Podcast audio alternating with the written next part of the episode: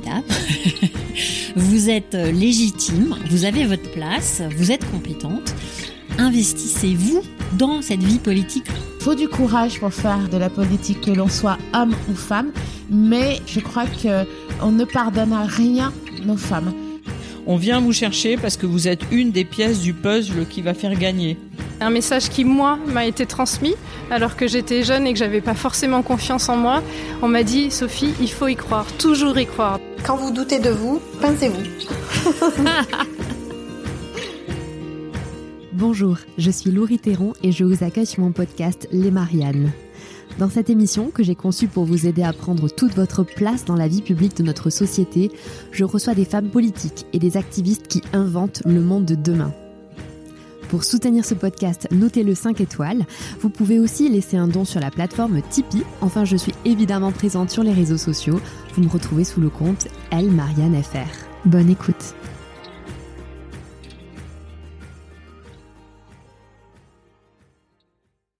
Patricia, bonjour. Bonjour, Laurie. Bienvenue à nouveau sur cette série consacrée aux relations presse. Avec bonheur. Alors aujourd'hui, on va commencer avec euh, l'interview et comment réussir une interview. Quand un politique euh, arrive sur un plateau euh, pour enregistrer une interview, que ce soit à la télé ou à la radio, et bien qu'elle soit différente, il va y avoir quand même certaines règles à respecter. On dit souvent que le public va retenir seulement 20% en fait de, ce qui va être prononcé dans l'interview. Alors comment est-ce qu'on se prépare à ça? Comment est-ce qu'on définit ces messages? Et comment est-ce qu'on arrive à, faire passer son discours? Tout à fait, c'est très exact. En fait, on dit souvent que entre le 100% de ce, qu'on veut dire et ce que l'on dit réellement, ce qui est entendu, ce qui est compris et ce qui est retenu, on a une déperdition de 100 à 20%. C'est exact. Donc, si l'on sait ça, si on sait que l'attention peut être perturbée, volatile, oui, le travail de préparation, c'est un vrai boulot. En cela, c'est quoi? On revient à notre sujet d'offre d'information, c'est-à-dire quelle est la parole, quels sont les messages que j'ai à délivrer, et on a travaillé les mots, la précision, la vérité, la spontanéité. En fait, c'est un travail d'anticipation où, cette interview, on s'est posé les, questions. On a travaillé les questions en disant, voilà, quel message j'ai à passer? En hiérarchisant. Le plus important, un peu moins important, un peu plus technique, en équilibrant le côté technique et le côté émotionnel, parce que dans une interview, le body language, l'expression corporelle compte aussi, dans, et l'empathie compte énormément dans la perception et dans ce qui sera retenu.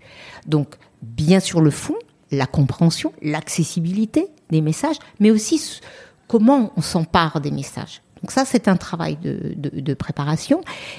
Et je dirais que là où il ne faut pas trop pousser, le téléspectateur, l'auditeur, le lecteur n'est jamais dupe. Il déteste avoir l'impression d'un cracheur d'éléments de langage. Le, citoyen est très sensible à la sincérité, à la vérité. Oui, on voit par exemple souvent beaucoup, euh, même euh, des, des, parodies dans le petit journal, tous les ministres qui passent en une semaine et qui prononcent euh, sur chacun des plateaux télé différents les mêmes éléments de langage. Ça, c'est beaucoup, beaucoup ça, vu. Oui, c'est vu immédiatement. Ça a été popularisé. Ça, oui. Et donc, bien sûr que il faut structurer son message, mais éviter ce, ce prémâché imposé, réfléchir, hésiter c'est naturel en fait. Exactement, et ça fait partie du respect qu'on doit aux journalistes et donc aux citoyens. Simplement, évidemment, cette préparation de l'interview, elle sert à, à je dirais, à, à utiliser le temps utile. Parce que quand vous faites une interview, moi c'est mon premier conseil, de combien de temps vous disposez. Car ce temps utile de l'interview, vous allez vous l'approprier en disant alors, quel message? J'ai à passer en combien de temps? Comment je développe? Est-ce qu'il y a des aspects techniques dont je peux prendre le temps de préciser? Ou et comment je fais, parce que la répétition fait partie, comment je structure la parole que je vais donner? J'imagine qu'une personnalité politique, elle a une équipe autour d'elle qui lui fait des fiches préparatoires, euh, interviews, etc. C'est le conseiller communication presse qui prépare euh, les éventuelles questions, les zones d'ombre, euh, euh, parfois les questions qui peuvent être sensibles, les bien sûr. Et c'est très important, j'imagine que cette personnalité politique prenne le temps, peut-être avec son conseiller, de revoir un certain nombre de choses pour se réapproprier, de, de travailler. Bien sûr, d'y travailler, c'est c'est c'est pour moi, c'est nécessaire, c'est vital. Il y a ce temps de préparation pas seulement pour euh, encore que l'expression, la voix, le tempo, le rythme. C'est une épreuve pour un pour un, une personnalité politique de se trouver sur un plateau sous le feu euh, des lumières, dans, dans, parfois dans un studio à 6 heures du matin, etc. Donc oui, c'est un temps nécessaire. Et d'ailleurs, qui permet souvent, on le voit parce que le cabinet peut être très technique, vous, vous avez la responsabilité en tant que communicant d'être l'interface avec le citoyen. Il faut qu'il comprenne. C'est pour lui qu'on travaille.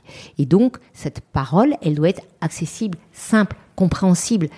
Et, et puis, les messages doivent passer. Donc, oui, c'est un vrai boulot. Alors une fois qu'on est en place, euh, si la personnalité politique se trouve face à un journaliste euh, qui est très dans l'investigation, qui cherche vraiment à, obtenir des réponses précises et qu'on ne veut pas répondre, on estime qu'on n'est pas la bonne personne pour répondre. Comment est-ce qu'on peut euh, renvoyer la balle ou esquiver la question? Alors moi le conseil c'est que passer du temps à tenter d'esquiver ou de ne pas répondre, ça s'entend ça se voit, ça perturbe l'écoute des vrais des messages que vous avez à passer. Donc moi mon conseil c'est de dire. Il y a deux cas où la question est trop sensible, gênante, difficile et on répond avec ce qu'on peut répondre en précisant qu'on n'ira pas plus loin, ou on ne veut pas répondre et on doit comprendre pourquoi, alors on le dit. C'est cette espèce de faux jeu qui perturbe l'audition et qui va créer cette distance ou cette défiance. Et donc oui, on peut dire, je ne répondrai pas à cette question parce que c'est ce n'est pas mon champ de compétence. Je ne répondrai pas à cette question car pour l'instant, je n'ai pas la réponse ou les éléments factuels. Je ne peux pas répondre à cette question. Il n'y a aucune honte. C'est un, c'est une forme de transparence avec l'auditeur, le téléspectateur qui, qui est appréciée. Oui, donc se justifier également, enfin donner une, une explication de Oui. l'absence de réponse, Oui. c'est surtout Oui. ça qui compte. Dans, dans la relation avec le, le journaliste en plateau, il n'y a rien de plus frustrant et irritant que de sentir quelqu'un qui échappe aux questions. Parce que c'est pas que le journaliste. Le journaliste, il pose des questions que le citoyen peut se poser. Et donc, le citoyen se trouve comme pris en otage. Il déteste ça. Et vous, le savez combien les petits qui répondent à côté ou qui semblent euh, sont raillés. Donc, l'honnêteté, la transparence, la vérité, pour moi, est un des moyens de justement de, de lutter contre les extrémismes ou la tentation du fake news. Ça peut aussi, euh, ce genre de comportement, ça peut renforcer la- l'agressivité un petit peu d'un journaliste qui, qui serait un petit peu à vif. euh, Alors déjà, pour éviter la montée euh, de l'agressivité, extrêmement Rare. rare quand même, c'est très rare. empathie, sourire, calme. Et, et- et moi, mon truc, c'est qu'en effet, je dis ou je propose de dire pourquoi. Pourquoi on ne peut pas répondre? Pourquoi on n'a pas les éléments à l'instant T? Pourquoi, en effet, si l'annonce doit être faite, souvent c'est ça, l'annonce doit être faite dans une quinzaine de mots, à date T, le journaliste est légitime de poser la question quand, pourquoi, quoi.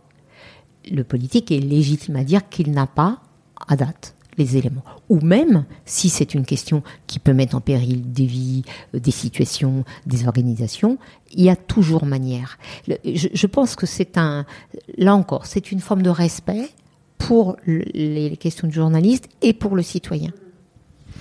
Si on s'arrête un petit peu sur les spécificités de chaque média, par exemple pour la télévision, bah, tu as parlé tout à l'heure du body language. Oui, langage corporel, expression corporelle, qui, euh, euh, on le sait, euh, et, euh, et en télévision, évidemment, en, en premier lieu, est très important. Et qu'en est-il du dress code? Est-ce qu'il y a des couleurs à bannir à la télévision? L'attention, c'est précieux, c'est volatile, ça peut te perturber pour un rien. Donc, si le message est ce qui est le plus important, alors on va faire en sorte de ne pas attirer l'œil, de ne pas perturber cette attention. Donc, pas de tenue qui prête l'attention, de, de, je dirais, de, de, de focalisation sur un autre sujet que le sujet du message. Parfois, une tenue sobre, des couleurs neutres. Non, mais des, des, des, couleurs, elles peuvent être, elles peuvent être flash, elles peuvent être, euh, elles peuvent être fortes. C'est, c'est pas ça que le cerveau retient. Euh, la couleur, non, mais c'est le, le, le, détail de forme, de tissu, de. Vous voyez, par exemple, pour un homme, on dit souvent, euh, y compris, pas de rayures trop voyantes qui vrillent à l'image mais aussi à l'inverse, pas de fond trop, pas de, de, de tenue trop neutre, trop claire, trop fade. voilà, qui se fondent dans le décor. Mais pourquoi nombre de femmes politiques mettent des vestes qui flashent des rouges, des roses, des jaunes On pense à Agnès Pannier-Runacher, on pense à Roselyne Bachelot. Parce que c'est aussi une forme d'affirmation, c'est aussi, ça accompagne le message. Mais il ne faut pas que ça le disturbe. Pour euh, la presse, est-ce qu'on peut euh, demander la relecture d'une interview lorsqu'on a euh, donné une interview? Est-ce que ça se fait ou ça se fait pas? Alors, moi j'ai été donc 20 ans journaliste. Je dirais que oui, c'est entré dans les mœurs des deux côtés. Ça n'était pas le cas auparavant. Ça n'était pas le cas quand évidemment j'ai démarré dans les années 80. Moi j'ai un principe, justement dans le respect de l'autre, c'est que oui, pourquoi pas une relecture lorsqu'il s'agit de corriger un chiffre, d'apporter une précision, de gommer un propos trop technique et qui n'est pas compréhensible. Non à la réécriture. On ne peut pas. Il y a une, une règle, hein, c'est que le prononcé fait foi. Si le prononcé fait foi, alors la relecture est limitée à des amendements. Oui, c'est une question de respect vis-à-vis du, du journaliste. Tout à fait. Alors on va s'arrêter là et demain on continuera cette série euh, sur le communiqué de presse, donc euh, un outil très Mmh, pratique oui, pour euh, faire passer son message. Merci. Merci pour votre écoute engagée. Si ce podcast vous a plu, n'hésitez pas à vous abonner et à le noter 5 étoiles. On se retrouve très vite, mais en attendant, vous pouvez rejoindre la communauté sur Instagram, Twitter ou Facebook sous le nom Elle Marianne FR. Je vous dis à bientôt.